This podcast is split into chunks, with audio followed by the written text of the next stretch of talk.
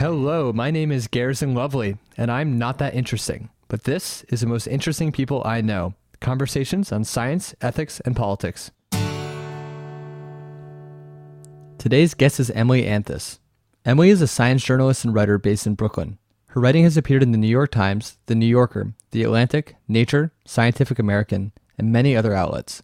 She has also appeared on far more prominent shows than this one, including NPR's Fresh Air, PBS NewsHour, and BBC Radio. Her 2013 book, Frankenstein's Cat, explores the cutting edge of bioengineered animals. We get into some pretty wild territory this episode. We cover a few chapters from her new book, The Great Indoors, including What Our Dust Says About Ourselves, The Ideal Workplace, Amphibious Houses, and Humane Prisons, if there is such a thing. We then spend the bulk of our conversation on her book, Frankenstein's Cat.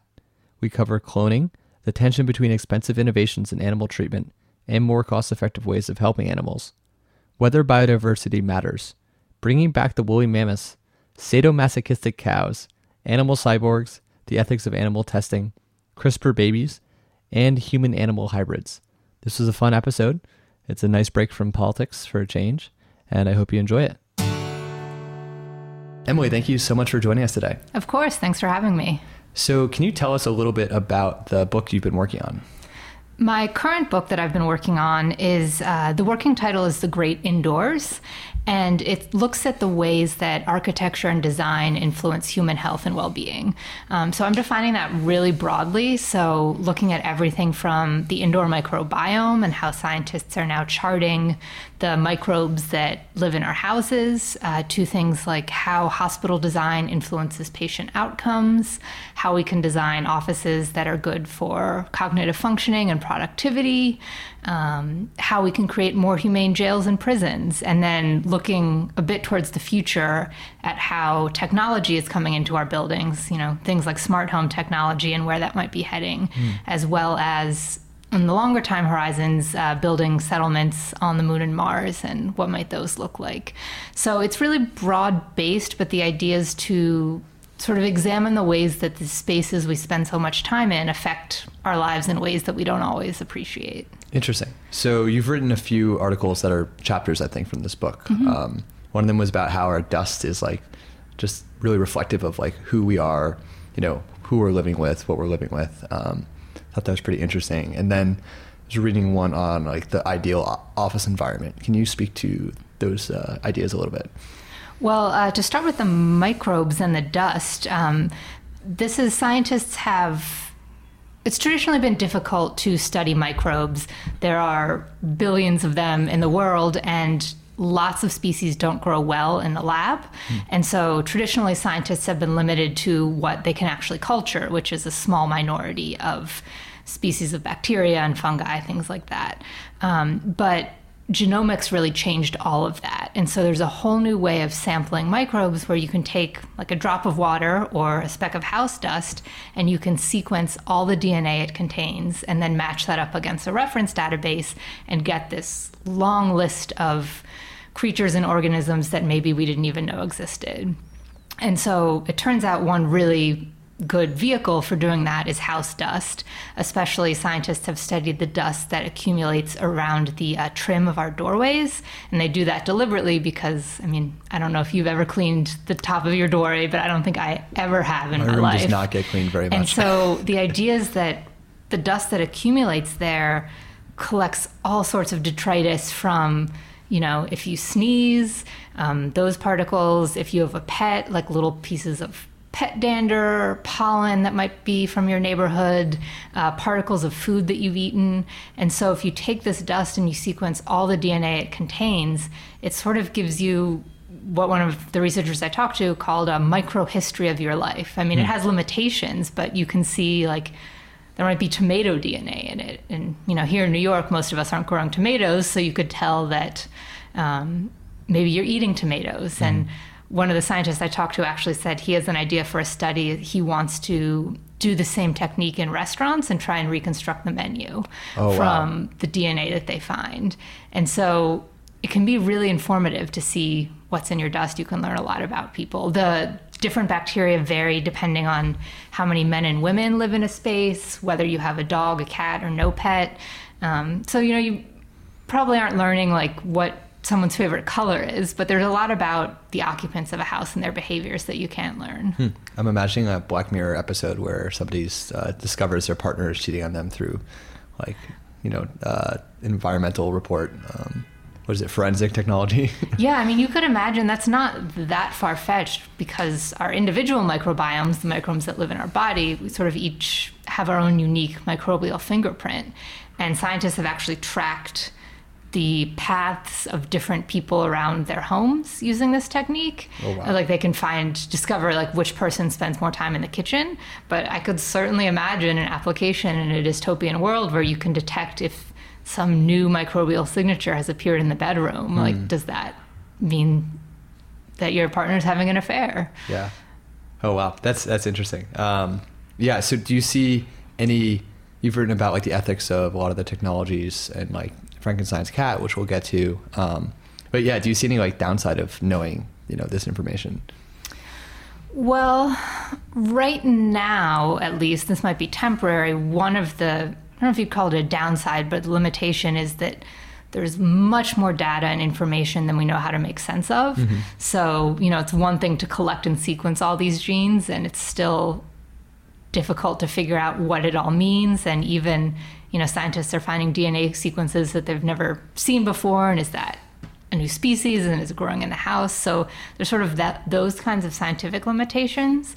Um, but certainly, I mean, anything that could be used as a new method of surveillance, I think, has you know, I don't know how practical it is, but has all the same downsides that other types of surveillance would have and all the same privacy risks. You know, I don't I haven't given much thought to like the government tracking us via our microbiomes, but seems indirect. It's, it's not inconceivable, at yeah. least in theory. Yeah. yeah, I don't know that it, given like how fast things like facial recognition are improving, like it doesn't seem like the most effective way to do that, but I, I think scientifically it would be possible.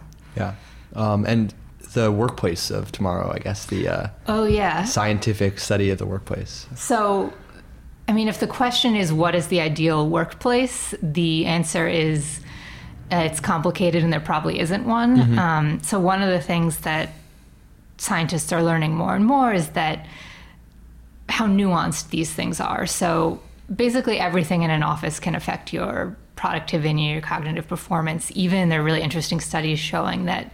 Cog- uh, I'm sorry, uh, carbon dioxide mm-hmm. is a potent air pollutant indoors and it can affect our mental performance. So hmm. if you have, I think it's as few as three or four, pe- four people in a conference room for an hour, they can produce enough CO2 to actually impair your cognitive functioning, which is sort of an ama- amazing finding that yeah. I'm not sure what, what to make of that. Shorter meetings, I guess. yeah, but so the more scientists like really dive into this science, the more they're learning how complicated these things are. So they're different types of mental tasks we all have to perform. You know, one day we might be brainstorming, another day you might be really working on something detail oriented, like mm-hmm. editing a paper, writing code.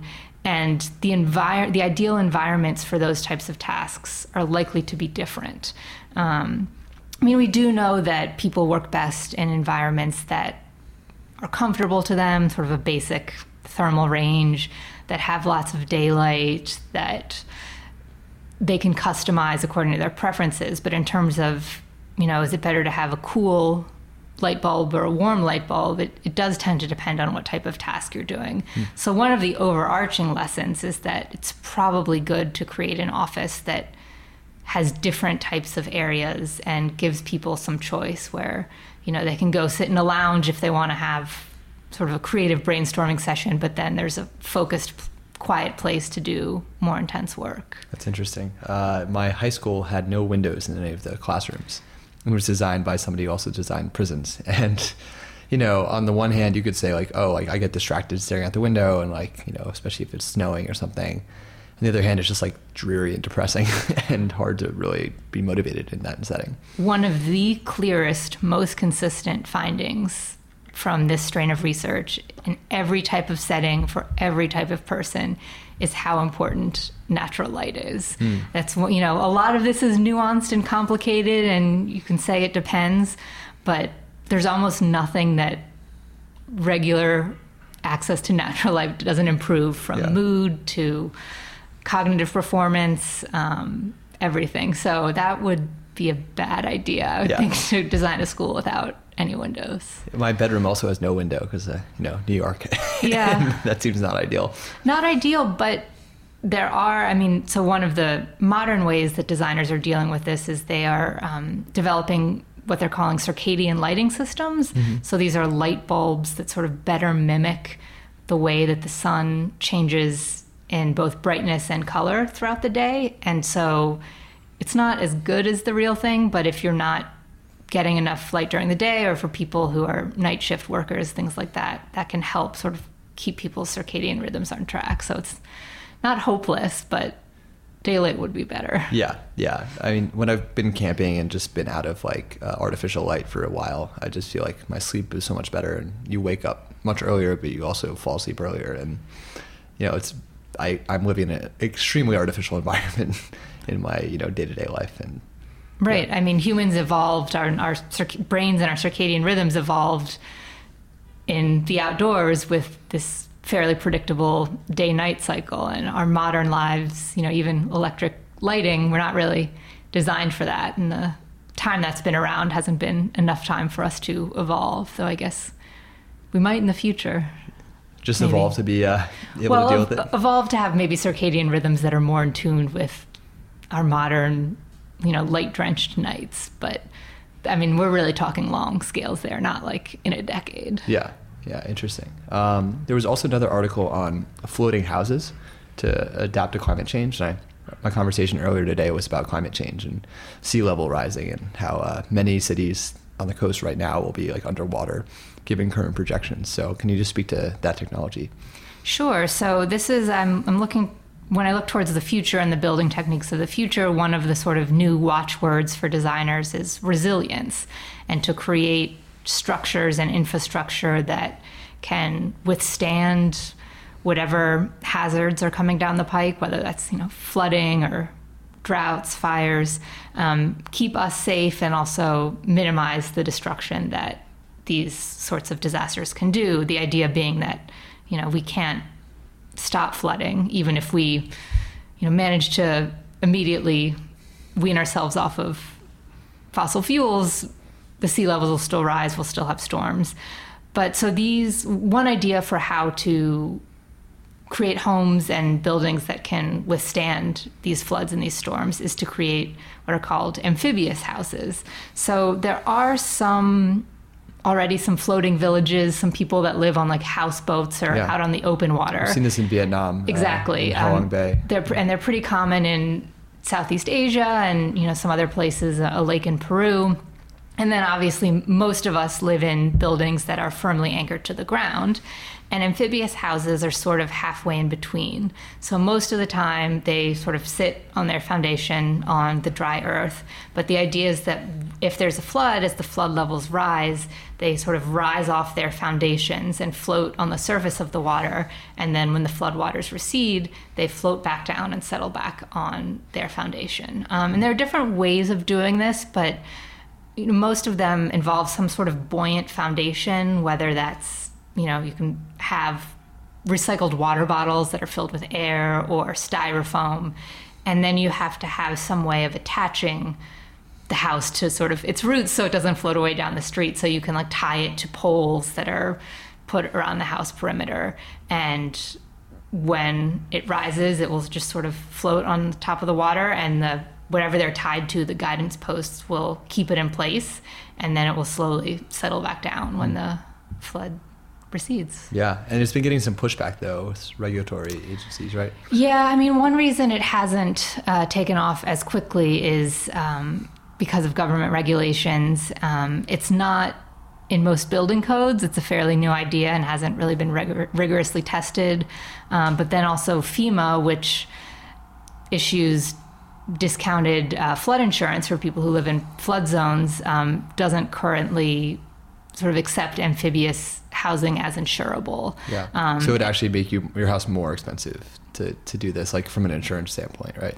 Yeah, well, and it can go farther than that. I mean, I think I'd have to check the latest on this, but when I talked to a researcher a few years ago, she had said that FEMA had even sort of suggested that any communities that issue permits for these kinds of structures might put in jeopardy the entire community's eligibility for flood insurance. Wow. Um, so it's sort of stalled here in the US for the time being, but one of the researchers leading this effort has now gone to Canada, and um, Canada's asked her to draw up a set of potential regulations and that they could maybe incorporate in their national building code. So there are people trying to change things, but it, it's still pretty new, and so it, it's sort of amphibious buildings have popped up here and there, but it's not something that's all over the place yet. Yeah, yeah, that's interesting. Um, yeah, Canada seems to have a government that's a little bit more responsive to their needs. Yeah, it depends on the, you know,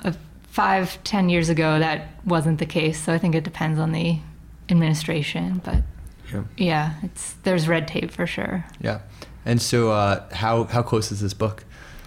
Uh, it is very close to being finished, I hope. Um, and right now, it looks like it'll be due out um, in May 2020. There's not an exact date yet, but about a year. Um, though I will keep everyone updated. Yeah. And what's the, uh, you know, just for my curiosity, like how you finish a draft, it goes to your editor. At one point, does it like be done and then go to publishing? Like, what's the timeline? Yeah, so publishing tends to be a fairly slow process, at least compared to journalism, which is sort of the world I come from. Mm-hmm. So I've finished a first draft. Uh, that was in the end of January. I finished my first draft. I'm now at mid April about to finish my second draft, and I'm still working with my main editor. And after probably another round of revisions, another month or so, it will sort of go to her boss, and there will be copy editing. It will get laid out, it'll get designed, there'll be a cover design.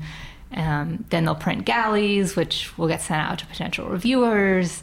And so it's all sort of a, there are a lot of steps and it's a long process. Yeah. Um, and you finish it and then you're just like waiting forever for it to come out, right? yeah, there is a bit of a lag, but um, that can be useful too. It sort of gives me a chance to regroup and um, start to think about how I want to publicize it and what I want to do to sort of get it out into the world. So it's it's tricky for science books, which is what I've been writing because science moves so fast. Mm-hmm. It's you know you want things to be up to date. Um, that's probably the biggest challenge is trying to write things in a way that they're not instantly obsolete. Yeah. Um, but that's sort of part of the job, I guess. Yeah. Yeah. And what uh, what drew you to journalism and science writing in particular? Well, I sort of came at it from the science angle first. I thought I was going to go to med school and be a doctor. And at some point in college, I guess halfway through, so I, I thought I was going to be a doctor and go to medical school and maybe do research. I was really interested in neuroscience. But uh, gradually in college, especially when I took did a lot of lab work, I realized that I really liked learning about science, but that I didn't like doing it mm-hmm. um, necessarily. I was just sort of intellectually interested in it. Um, and journalism had always been an additional interest of mine. Both of my parents are journalists, so I definitely grew up sort of steeped in it. And, you know, I'd written for my high school paper and my college paper.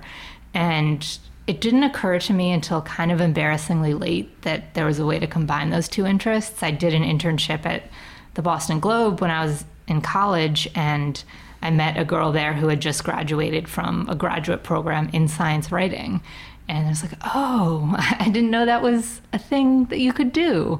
And as soon as I heard that, I knew that was sort of the perfect fit. Um, and so that's what I then went to um, MIT. I did a, a, grad program in science writing, and that's what I've been doing ever since. That's cool. Do you, do you ever get pushback from, uh, I don't know, there are some science writers who are like scientists first, you know, doctors, PhDs, whatever, and then turn to writing. Um, do you ever feel like I certainly feel when I'm writing on anything scientific or any research, very self conscious about getting it right and not getting an angry comment or email from somebody who actually knows what they're talking about. I mean, I do worry a lot about getting it right for sure. And it's probably the most terrifying time is between when the text is finalized or you know the magazine goes off to press and it comes out and you worry that you've left some mistake in or someone's going to find an error. But i don't know that that's super tied up in not having a science degree. Um, i mean some of my favorite science journalists don't have science degrees. Um, there's certainly times i wish i had one when i'm writing about something really tricky or you know with a lot of technical biochemistry behind it and I'm trying to make sense of this paper. But I think there are advantages to it too. I mean, I sort of understand that not all of my readers are going to have a lot of scientific background because I don't. And so I need to explain it in a way that I can understand it myself and maybe makes me less afraid to ask questions that I think other people might think are kind of basic. Um, not to say that not having a science degree is better than having one either, but I think you can do the job well with or without. Yeah. Yeah. I mean, I've certainly enjoyed the explanations in, in your writing, and Oh, it's, thanks. it's very clear. Um, and I, I heard something once that was like, I said I was very self conscious, like about getting everything right and, and really doing my homework.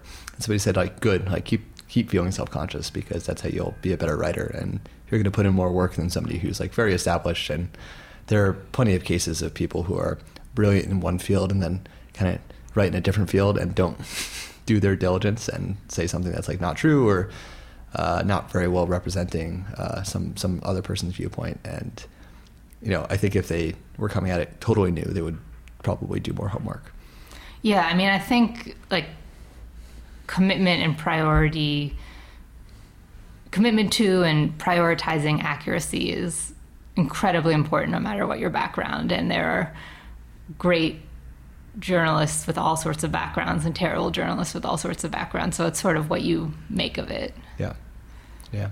Uh, so turning to uh, Frankenstein's cat. So this was your like you had a smaller book, but this is your first kind of like big book, right? Yeah, my first real book, I Yeah. call it. Yeah. Um, and so, what was the kind of thesis? What inspired you to write this one?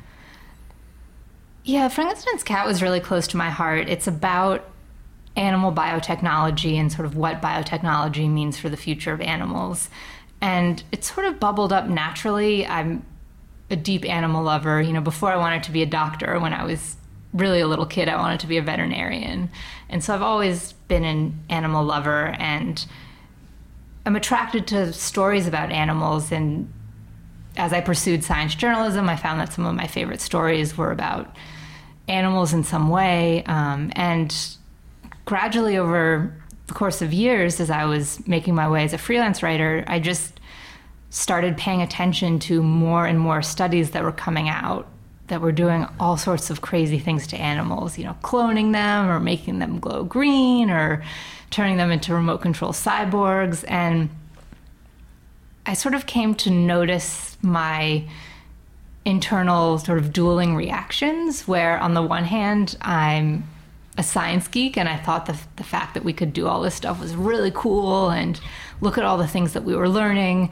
But then there was a part of me, the animal lover part of me, that wondered if I should be unsettled. Like, was was it bad that I thought this was cool? And you know, how do, could I make sense of sort of some of this conflict? Um, and that was sort of the genesis of the book. Also, I think feeling frustrated with the fact that sometimes the discussion of animals and science it sort of feels like it's portrayed as animals versus science, like you're either on one side or the other. And I thought there were lots of cases where that didn't necessarily have to be true, that some of these innovations that I was seeing were good for science and were good for animals. So I sort of wanted to try to bridge that gap. That's not to say that's always the case, of course, but I think it can be a lot more than we acknowledge. Yeah, the sea turtle example comes to mind. Um, do you do you remember that story you told in the book about sea turtles like only prefer certain temperatures of water, um, and this was only learned through like tagging them and seeing where they live. Oh, the elephant seals? Or was it elephant seals? Yeah. Okay. But it, yeah, I mean, so. Well, I think this is what you're talking. The where fishermen were not allowed to like fish in certain waters at like a temperature range that sea turtles found oh favorable. yeah, sorry, Um, you're right. I, I was thinking of the elephant seals being used to map the ocean. Well, that that's also Um, really interesting. Right. Sorry about that.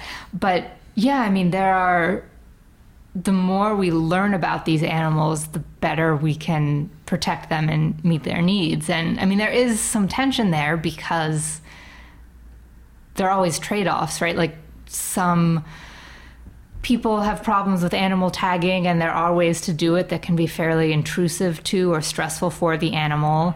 Um, certainly if you make the tag too big or too heavy it can you know disrupt the flight of birds and can sort of compromise their ability to survive. So you don't want to go that far. Um, but on the other hand you need some of this knowledge in order to help protect these species. And so there's sort of this balancing act between like the individual and the species and like maybe it's worth stressing out 50 sea turtles lightly while we capture them and tag them to try and get the data we need to protect the species. So it's it's a hard balancing act, but I think it can be done. Yeah, yeah, and, and it was like because we learned that sea turtles only like this very specific temperature range, we could tell fisher fishermen to not go in that range and fish, and then there are basically no sea turtles getting caught. Right, and then they'd avoid you know most of the sea turtles, and it's sort of a nice way to strike a balance between human and animal needs. Like mm-hmm. you don't have to necessarily compromise the livelihoods of the fishermen, but you don't have to put the turtles in danger either. Yeah, yeah, and and it only really worked because the government would like fine you a very large amount of money if you caught the sea turtles, right? Right. Yeah. I mean, you have to. Um, a lot of these things need more than just scientific knowledge. You, you need sort of right?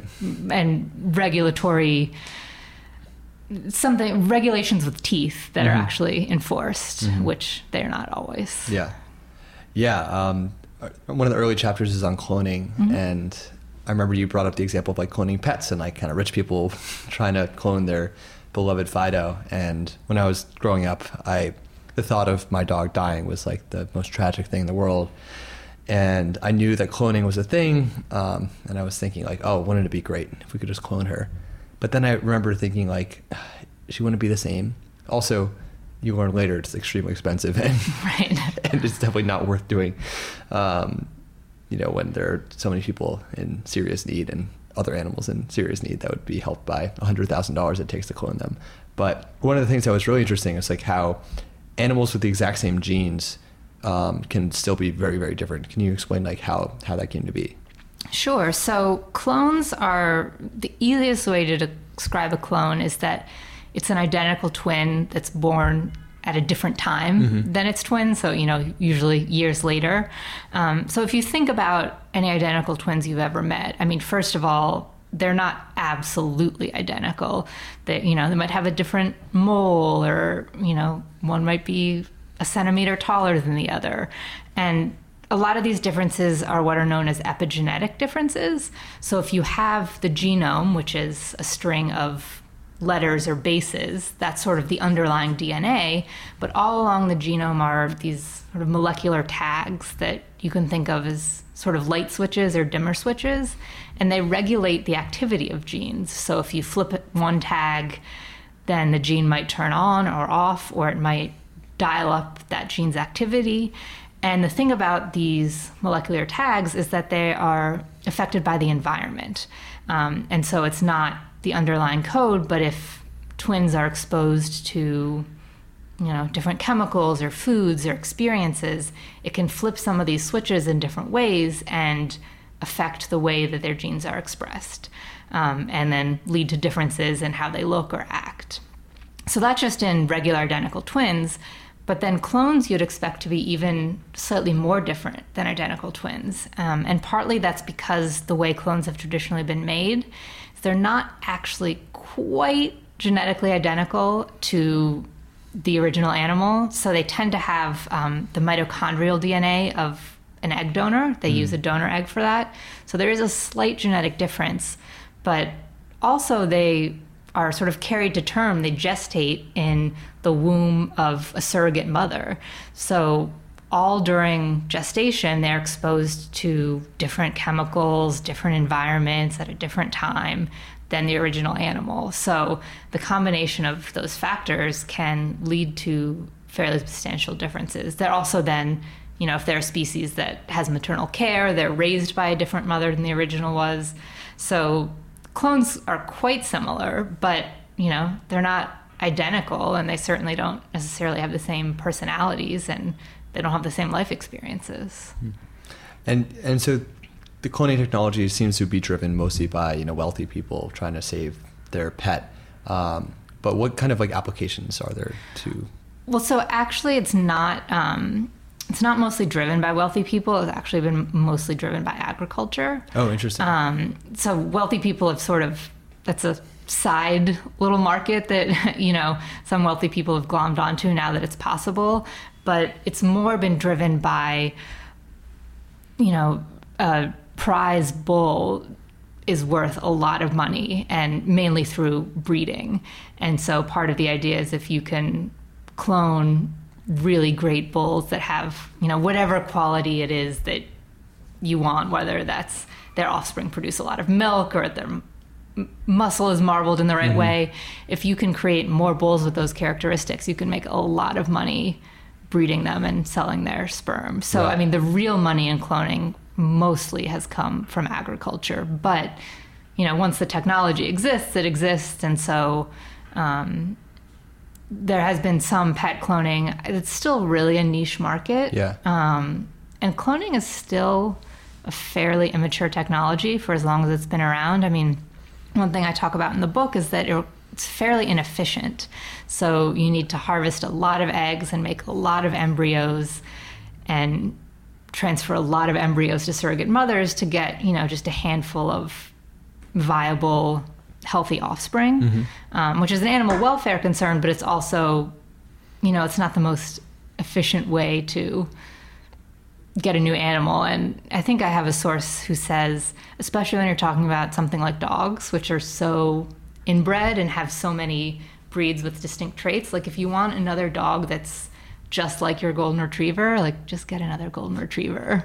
You know, that's probably going to get you about as close as a clone will. Yeah, yeah, and and, and my dog in particular, she was uh, found in the wild and rescued. Um, and her early life experience, I think, shaped her personality in ways that would not be the case if you know uh, her same genes were coming out of like a puppy mill or something. Yeah, she was like very very afraid of people, but also like you know very sweet and uh, you know in need of protection, and, and those kind of traits like really defined her personality compared right. to other dogs. So right.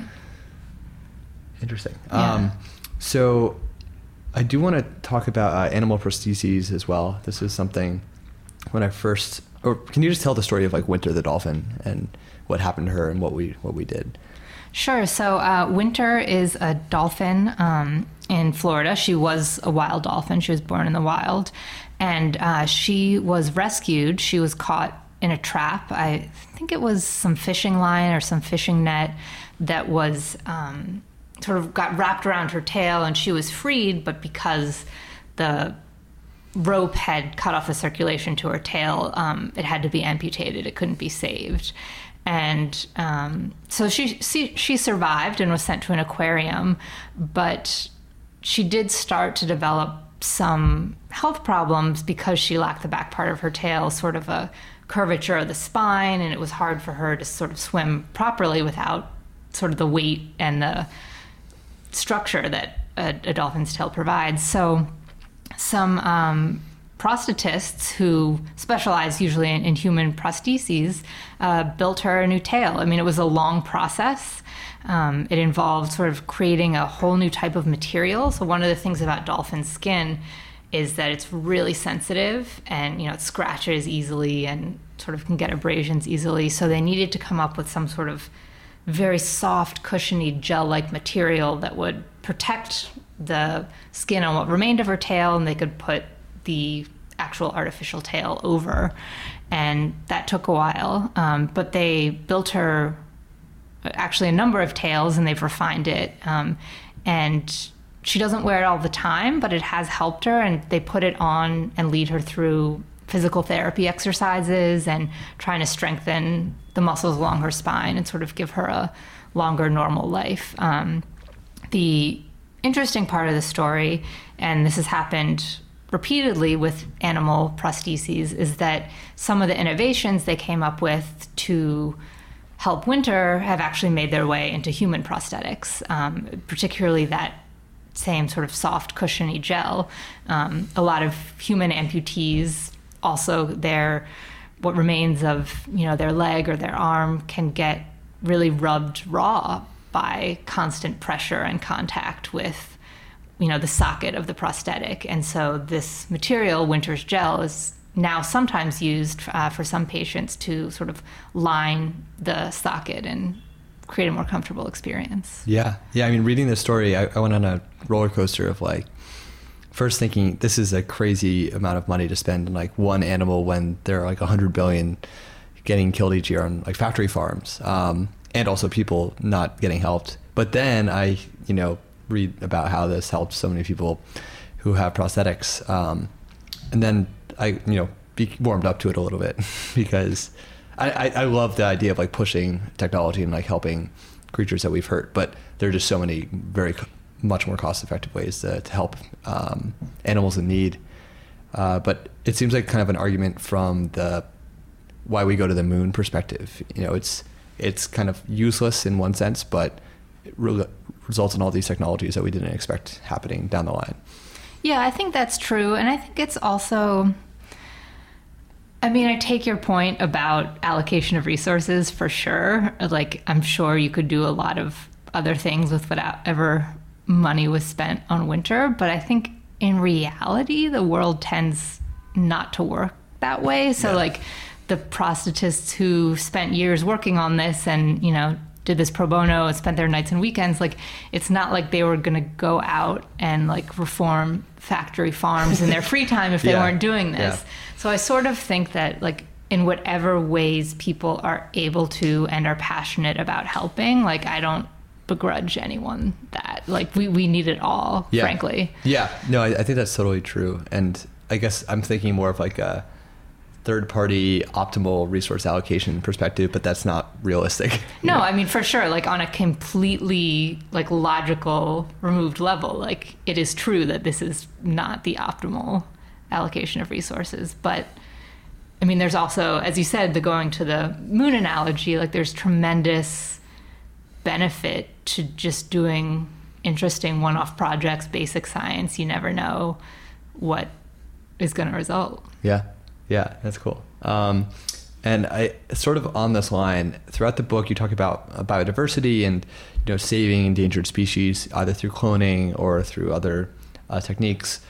And you know, I'm going to ask a kind of interesting question, but like, why do we care about biodiversity? Um, and some more context on that would be like, from a utilitarian standpoint, one that I generally share, the suffering of an animal has nothing to do with how many other animals of that species exist. And so there's no like meaningful difference between the death of like the last animal in a species and like the death of, you know, an animal like on a factory farm from a like hedonic experience standpoint. And so yeah, why, why should we care about biodiversity if we're if we're mostly caring about suffering or well-being? Well, I guess I there are a couple different ways to answer that. Um, and while I understand the utilitarian perspective, I'm not sure that I share it entirely. Um, I mean, I think there is. The problem is it's hard to articulate, sort of an intangible value to having a natural world that is rich and, for lack of a better word, diverse mm-hmm. in different kinds of creatures and species um, and in something that you know lets different kinds of organisms all continue to exist. I think the experience of the world would be a poorer one if we only had 10% of the life forms that we have now. Mm-hmm. And I understand that's not easy to quantify, and I wish I could give a more articulate explanation of the power of having a, a rich world like that. But I mean, if you want then a sort of more coldly rational Let's point of view, I mean, there are a lot of important services that biodiversity provides, whether that is, you know, cleaning water and air, preventing erosion, um, things like sources of new antibiotics and materials and chemicals that have become really important to humans. I mean, there are ways in which biodiversity and ecosystems perform these quantifiable services and I, I don't have the numbers at my fingertips but scientists have done studies where they can say you know a functioning wetland provides this dollar amount of service to like the homes that live around it. Hmm. So people can and have like done the cold hard math in Yeah. that. So if like the sort of beauty of a rich natural world isn't convincing, I think there is a more analytical calculus you can make. Yeah. Yeah. I mean, I certainly get my heartstrings pulled by like the thought of the last white rhino or walking across an empty, you know, savannah. And, uh, it's very intuitively compelling and I, I love nature and it's where I like to spend most of my time.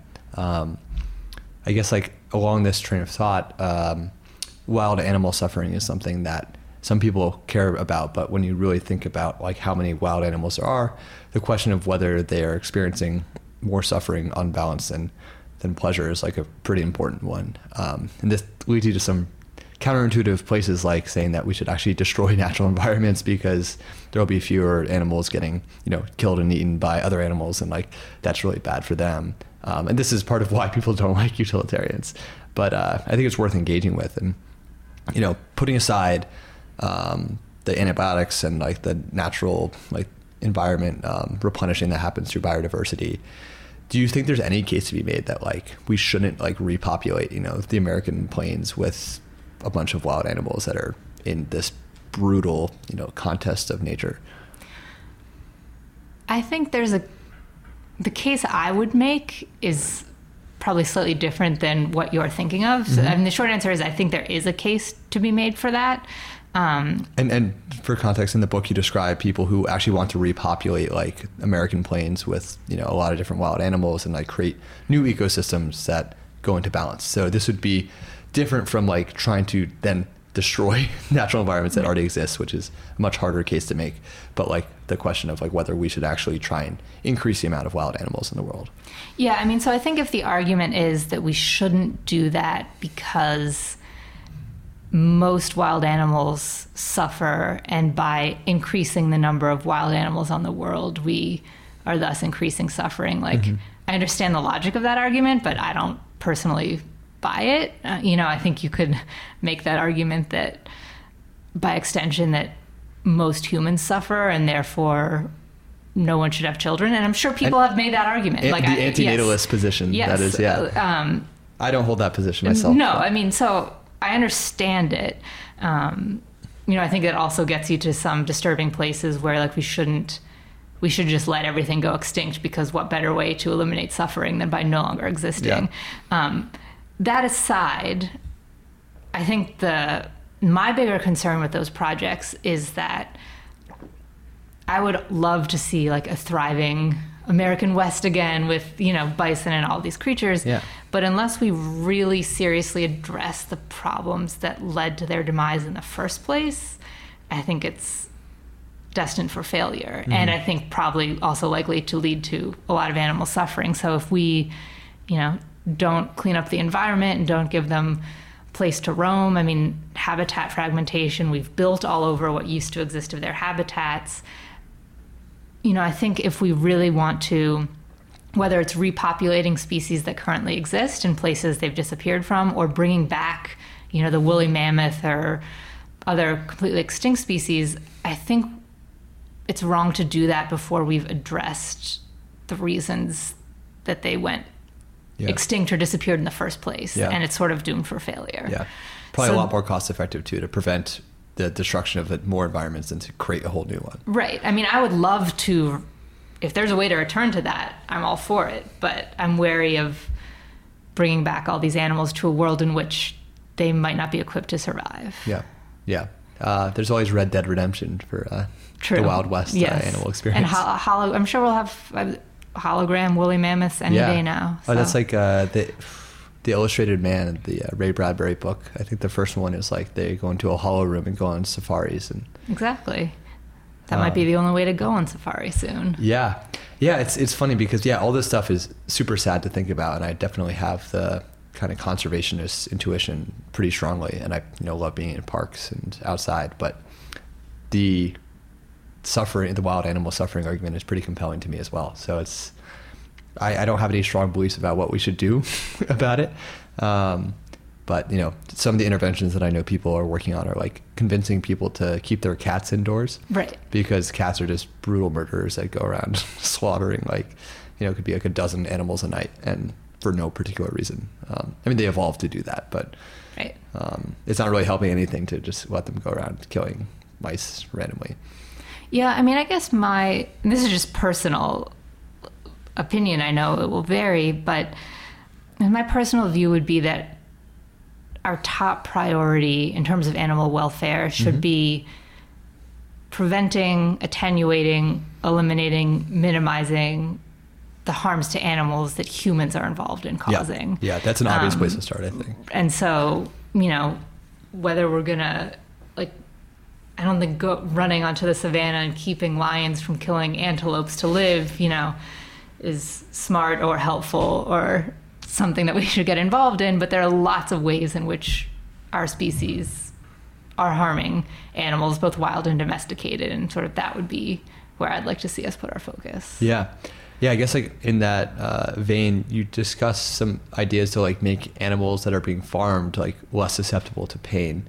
Um, and you said that like well you see the argument for this you get uncomfortable with the idea of like us then creating like even worse environments for for animals because they're not you know responding the same way. Um, but i guess like I, I had a different read where you know from the little i know about factory farming it, it doesn't seem like it can get much worse uh, for some species and making them feel less pain. Like i'd rather they just not be farmed in the first place but if they are going to be farmed um, if we can like artificially engineer how much pain that they can experience at all. That strikes me as like a, a good, or at least a less bad intervention. Yeah, I mean, this is a really tricky one, and that's you know, one of the things I talk about in the book is how sometimes my logic and my emotion came into conflict. And this mm-hmm. was a really vivid case of that because intellectually it completely makes sense to me, but there was something that unsettled me about it. Um, and, you know, I do think that all things being completely equal, held constant, like absolutely reducing or eliminating the pain that these animals feel is a good thing. I guess what unsettles me is thinking of how that would actually play out in, of course, the real world. Mm-hmm. Um, and, you know, as you point out, there are a lot of problems with factory farming that go beyond animal welfare, whether that's environmental degradation, overuse of antibiotics, et cetera. And so I guess I'm just wary of anything that seems like it would expand the reach of factory farming or like lead to its proliferation. Um, and again, I, like I don't know. It's hard. Like I don't know if I could flip a switch and make this painlessness thing happen. You know yeah. what I would do, but I don't know. I, I worry about the ripple effects. And you know, as a side note, it's also ultimately really unhealthy and dangerous to feel no pain. like, you yeah. know, people who actually have that genetic variation often die young, which is a separate issue. But it's a hard one. I mean, I don't know what we should do in that scenario. Yeah, it's it's interesting because these topics come up at um, effective altruism meetups quite a bit. Like, you know, would you eat happy cows if, like, you know, the cows were given really good lives, or in this case, like engineered to not feel pain? And it's kind of crazy that we're getting to a place where these are no longer thought experiments potentially. Um, and that was like one of the things that really struck me reading the book is like how much of it just really felt like science fiction um, in particular the uh, cyborgs. Uh, so can you just describe like the few different ways that uh, cyborgs have been created so far? Well so i will but i want to go back for one second yeah, if that's sure. okay because you mentioned the happy cows which made me remember something that i don't think i put in the book but one of my sources took that even farther, and he said you could imagine, in theory, creating sadomasochistic cows who actually enjoy yeah. pain. Yeah. And like, you know, whether we could technically do that is another question, but like as a thought experiment, like would that be ethical to create farm animals that sort of in- actively enjoy the role that the, they play in this massive machine? Yeah. You know, that's maybe something for the next uh, effective altruism meetup to consider. I don't have an answer to that. The, the good utilitarian, I think, would say that that would be a good thing. Uh, they're just the happy cows argument, setting aside like engine, you know, uh, bioengineering um, interventions. it just seems unlikely to be the case that like they actually would experience those things. Of course. It's also just so hard to know with like the amount of uncertainty involved. Um, I mean, we have ways of inferring what animals want by like seeing how much discomfort they're willing to inflict upon themselves to get the thing that they're Right. trying to do. Right. Um, do we know that like chickens like to perch, for example, and it's important for their welfare that we make that available. Um, so yeah, if if you were 100% certain, I guess you would be in favor of it.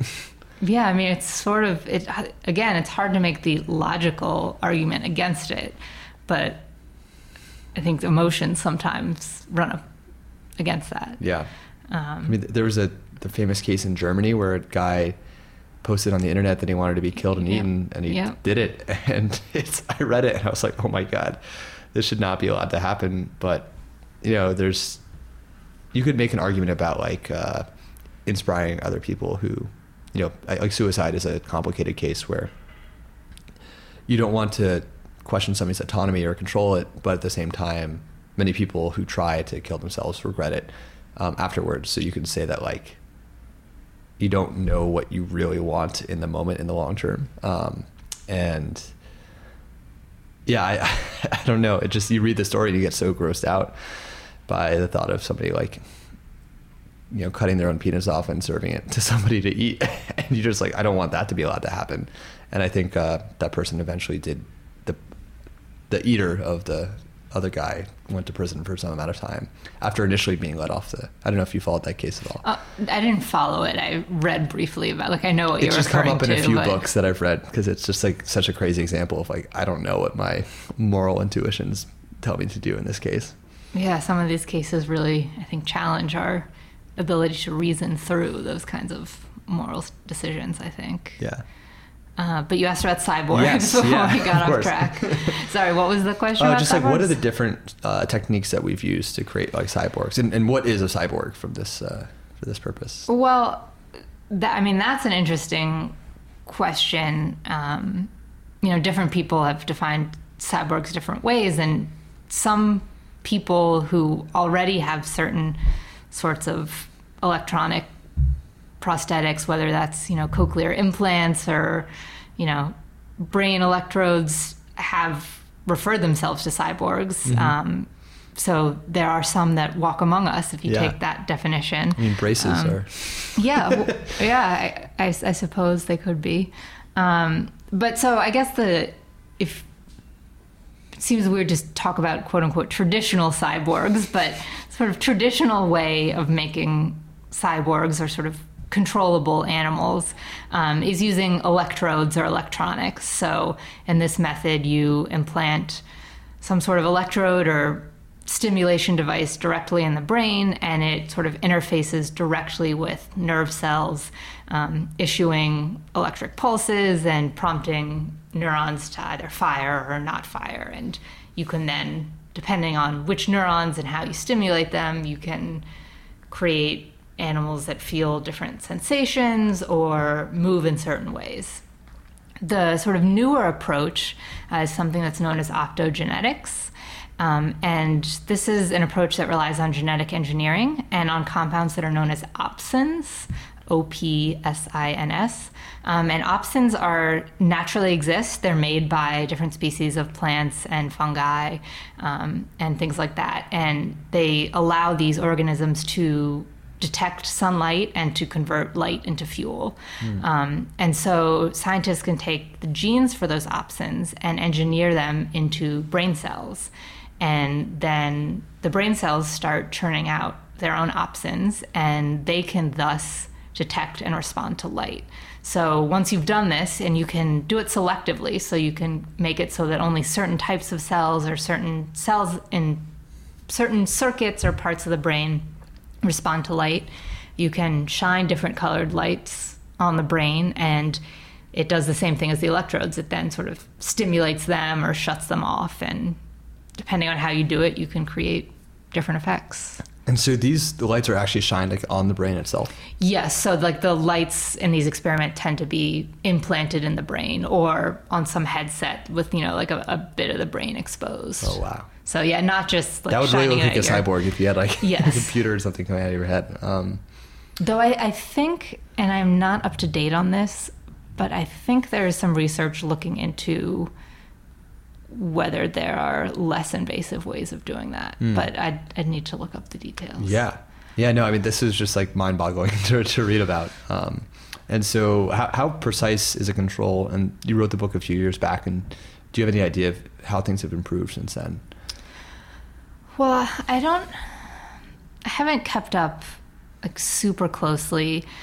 In terms of the control, I mean, you can create a lot of different effects. So there are different types of opsins that respond in different ways to different colored lights. Mm-hmm. So, like, if you put a certain gene stretch in, you can make a cell, you know, become more active when you shine orange light on and less active if you use blue light.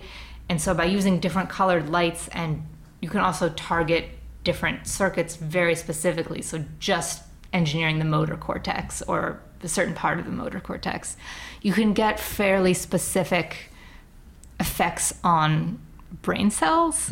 Uh, I mean, I think from there it gets trickier because the brain is so complex that there's not like a one to one mapping of like activate this one cluster of brain cells and this exact behavior will result every time.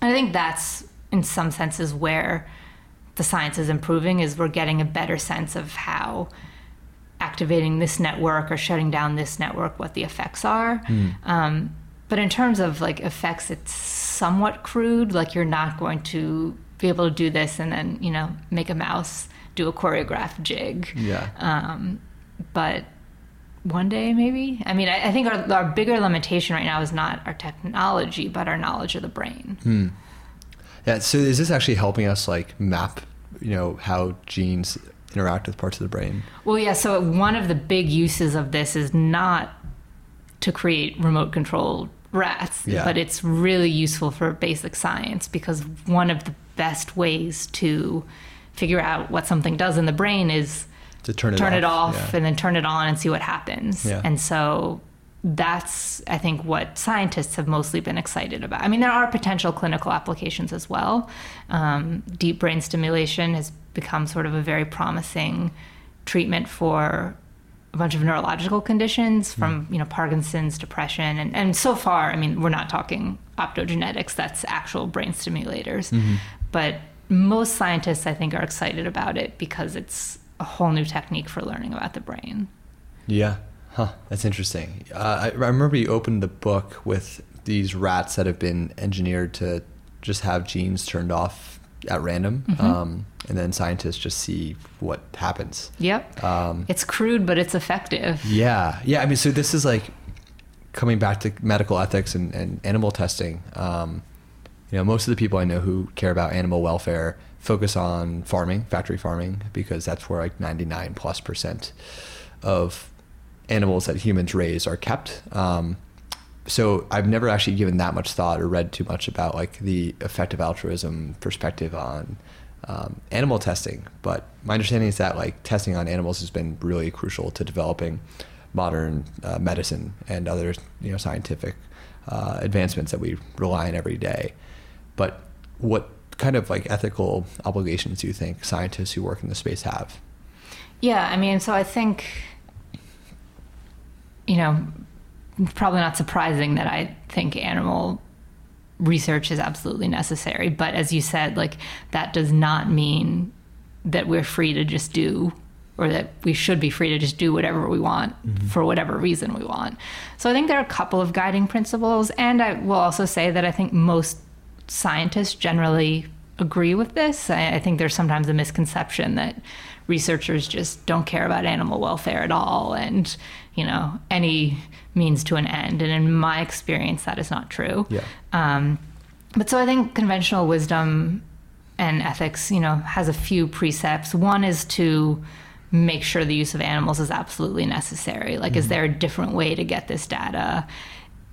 Is this, you know, are you ready for animal testing or should you do more basic research first?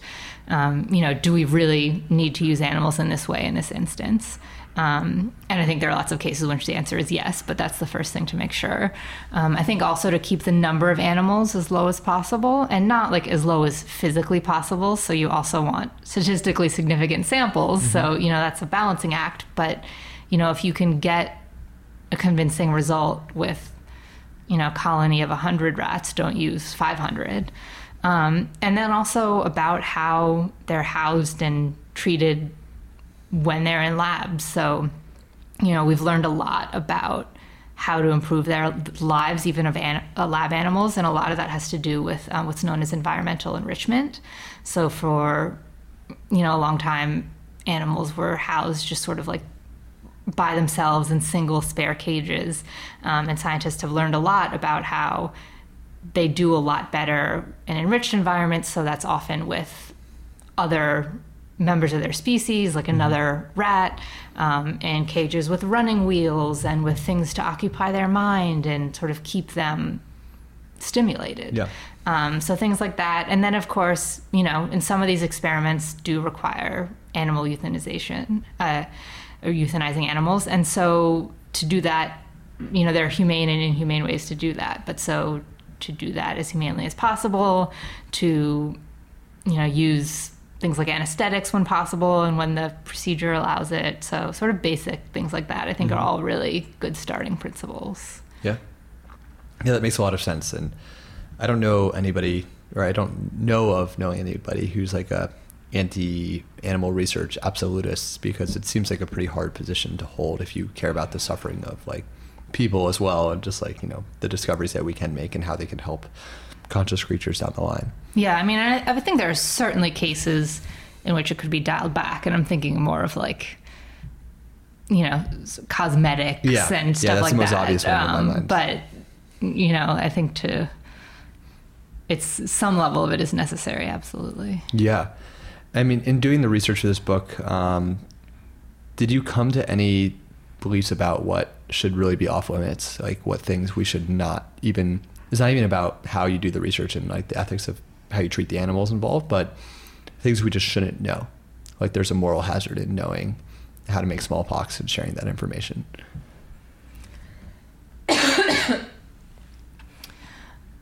you know, I don't think I can think of any questions that should not even be asked.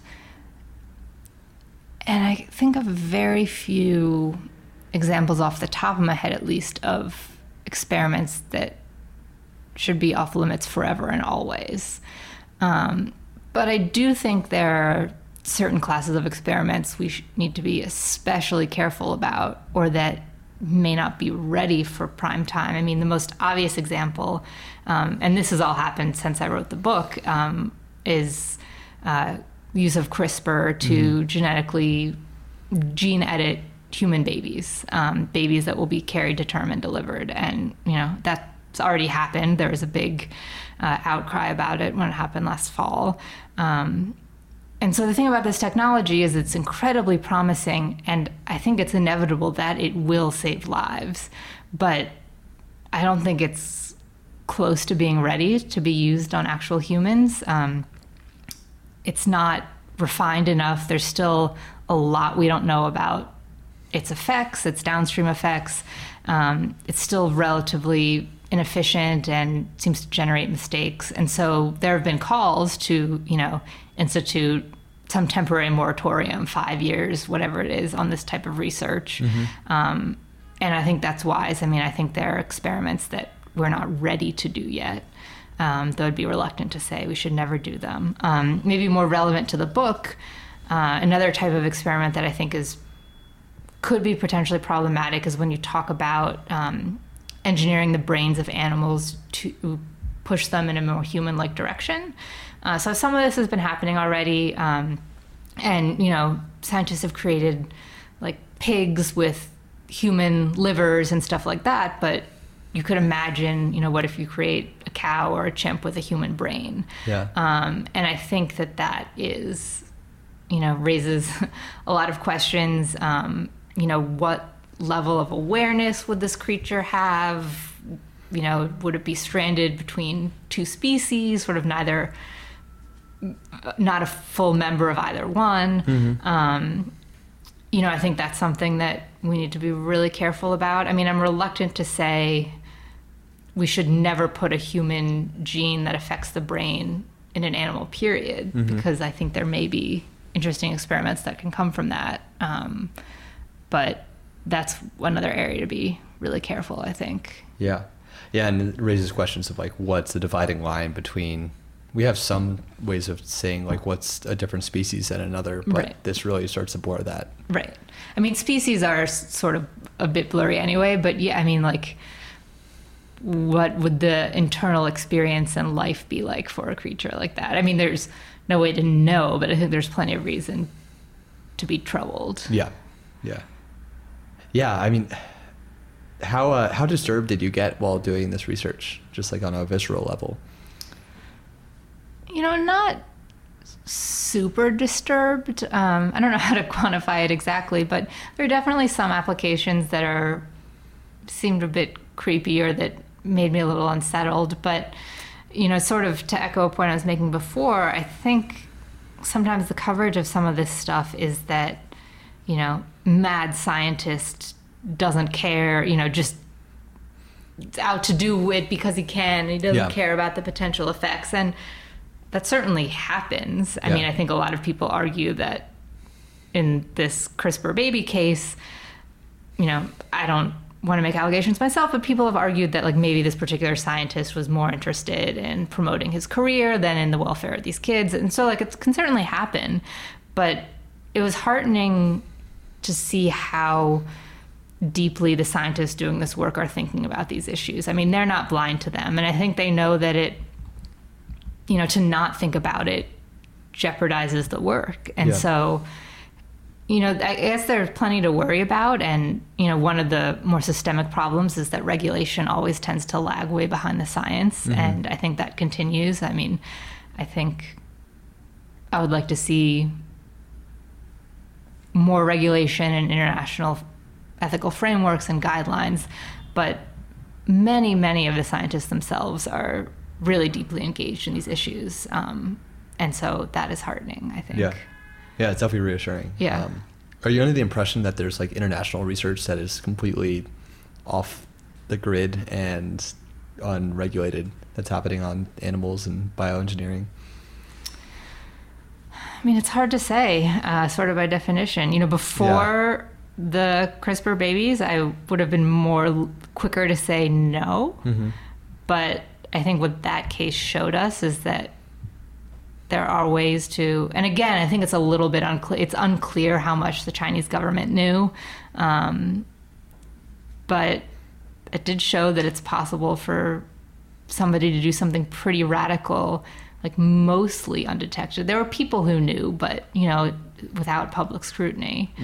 Um, Yeah, I've seen some allegations, and I don't have a, the source off the top of my head that the Chinese government has been doing like, if not gene editing, but like some kind of eugenics programs for for a very long time, um, and that could be. I mean, the United States did this in the progressive era um, with like forced sterilization or paying people to sterilize them, but there could also be a positive, like incentivizing certain people to like reproduce, um, and I don't know. It, would- it would just not surprise me if there were certain c- countries or labs that were doing some pretty wild stuff that we just had no idea about. Even in the U.S., I mean, this sorts of there's research that goes on that's classified that we won't know about for decades. That's so true. you know, like I would think that the ethical norms here would be relatively strong, and they tend to be. But you know, there's no way to know for sure what goes on. So- Yeah, yeah. I mean, the Cold War Cold War era stuff with like the CIA um, dosing people with psychedelics and other drugs under M- MK Ultra is like pretty yeah. radical uh, information. the U.S. government and U.S. scientists have done some unequivocally unethical experiments in the past. I'm Yeah. thinking less of bioengineering here, though some of it, but like human experimentation. Yeah. So like, it's certainly possible. Like bad things happen for sure. Yeah, Um, but I do think those tend to be outliers. yeah. So, uh, so yeah, what's on the horizon for you? You're finishing this book, and Yeah, it's hard to see past that Yeah. um, right now. Finishing this and um, you know, go back to freelancing. Not sure what what topics I'll gravitate to. I'll probably write a bit more as a freelancer about architecture and buildings and mm. sort of some of the ideas that I came across that didn't make it into the book because there's a lot that didn't fit. Um, and I'd like to do another book at some point, though. Definitely want to break after this one. Yeah, for sure. Uh, you, you, mentioned prisons and jails earlier. Um, what what is your take on that in the book? Well, uh, like everything, I guess it's complicated. Um, so is there there's this movement to design more humane prisons and jails. Um, mostly not happening in the U.S. It's mostly in like Scandinavia, mm-hmm. um, but some of it started to happen here. Um, and you know, not everyone I talked to thought that that was the right idea. Um, you know, because our criminal justice system is so fundamentally unjust, they sort of said that that focusing on creating more humane prisons sort of lets us off the hook. Yeah. Um, and I totally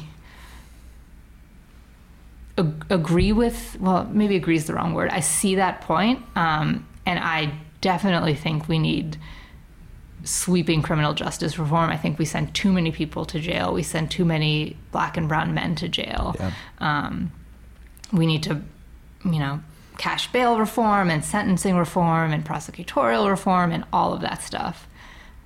But I also think that incarceration, even if we accomplish all that, incarceration isn't going away. Yeah. And that these goals are sort of complementary, that we should be sending way fewer people to jail, but we should also be treating them better while they're there. Yeah. And so I don't think those approaches conflict necessarily. Yeah, this is it. So prison reform is something I've been working on or interested in for, for a few years now. And I remember um, I, I consider myself a prison abolitionist at this point, and basically I think that prison doesn't help anybody, um, and there are alternatives that work much better. It'll take a long time to get there from where we are in the United States, um, and a system like the Scandinavian system is like a, a, about as good as you can get with like a prisons, although they use solitary confinement as well, um, actually at a greater rate than we do in some countries.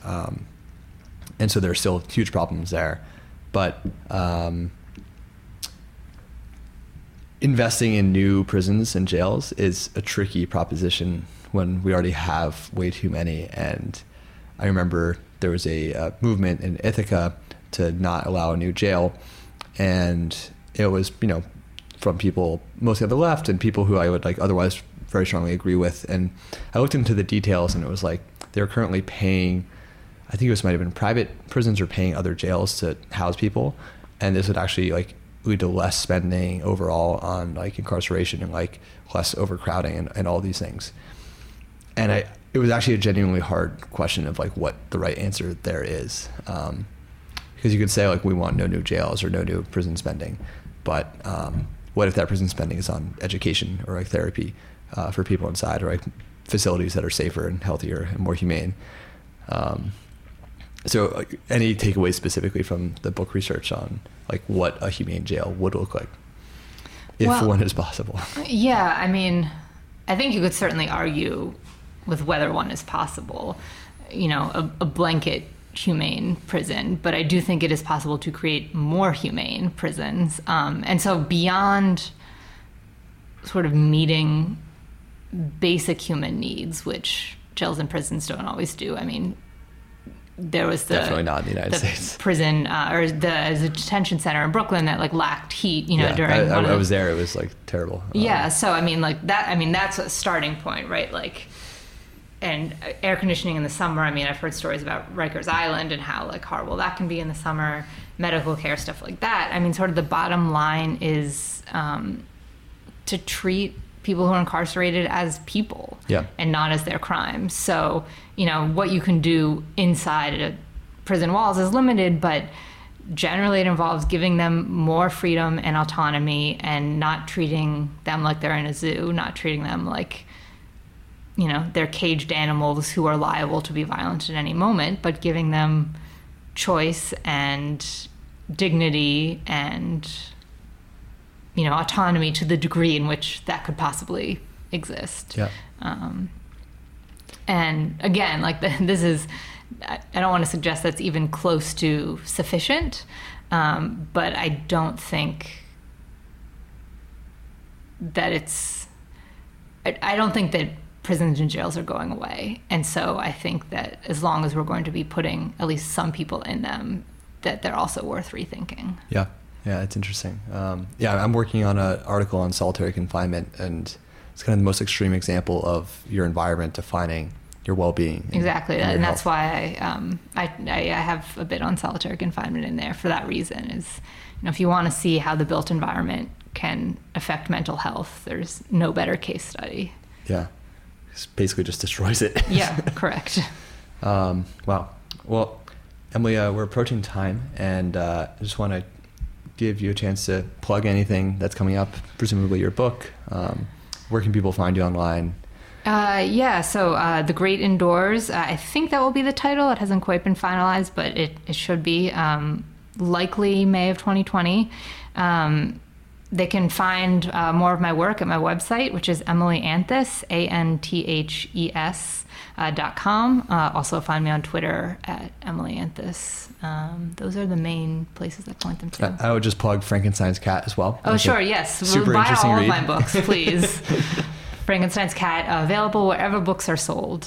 Um, ebook version. There's an audiobook version if you prefer that. So something for everyone. Cool. Well, thank you so much for joining us. Sure. Thanks for having me. This has been the most interesting people I know. If you enjoyed the show, please rate it on iTunes. I don't know why this matters, but every other podcast I listen to asks people to do this. Music is by me. Podcast design is by Jacob Abrowitz. I hope you enjoyed the show.